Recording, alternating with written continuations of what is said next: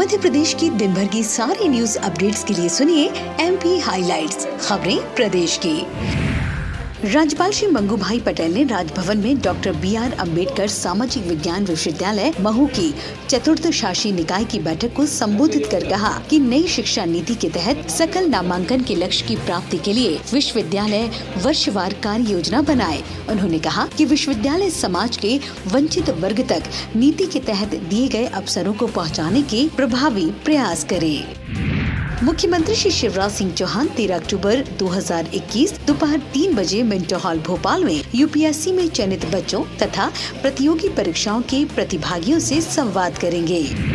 मुख्यमंत्री श्री शिवराज सिंह चौहान ने भू माफियाओं के विरुद्ध सीधा एक्शन लेने के निर्देश दिए। एंटी माफिया अभियान के तहत अलग अलग हिस्सों में जिला प्रशासन, पुलिस और नगर निगम की संयुक्त कार्रवाई की गई। 3,839 एकड़ से अधिक भूमि भू माफियाओं से मुक्त कराई गई।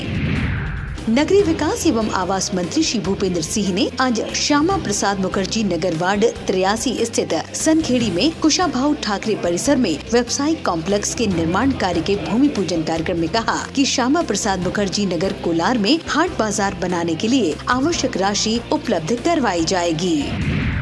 एक जिला एक उत्पाद योजना में मंडला जिले से चिन्हित कोदो कुटकी के उत्पाद तथा गोंडी पेंटिंग एवं स्थानीय उत्पादों के प्रदर्शन पर आधारित कोदो कुटकी तिहार का कान्हा क्षेत्र के मोचा पंचायत भवन परिसर में शुभारंभ किया गया। 10 से 17 अक्टूबर तक चलने वाले इस उत्पाद मेले का शुभारंभ केंद्रीय इस्पात एवं ग्रामीण विकास राज्य मंत्री श्री फग्गन सिंह कुलस्ते और केंद्रीय खाद्य प्रसंस्करण एवं जल शक्ति राज्य मंत्री श्री प्रहलाद सिंह पटेल ने किया।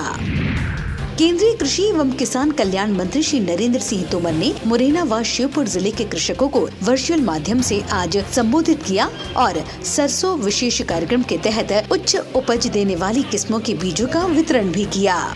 और भोपाल हाट में शुरू हुआ चरखा खादी उत्सव 20 अक्टूबर तक आयोजित किया जाएगा। यहाँ खादी के वस्त्र और गांव के देशी वातावरण में तैयार सामग्री खरीदने का सुनहरा अवसर सैलानियों को मिल रहा है। चरखा खादी उत्सव का शुभारंभ मध्य प्रदेश खादी तथा ग्रामोद्योग बोर्ड के प्रबंध संचालक श्रीमती अनुभा श्रीवास्तव ने दीप प्रज्वलित कर किया। तो आज एमपी हाइलाइट्स में इतना ही। मिलते हैं अगली अपडेट्स के साथ। सुनते रहिए एमपी हाइलाइट्स, खबरें प्रदेश की।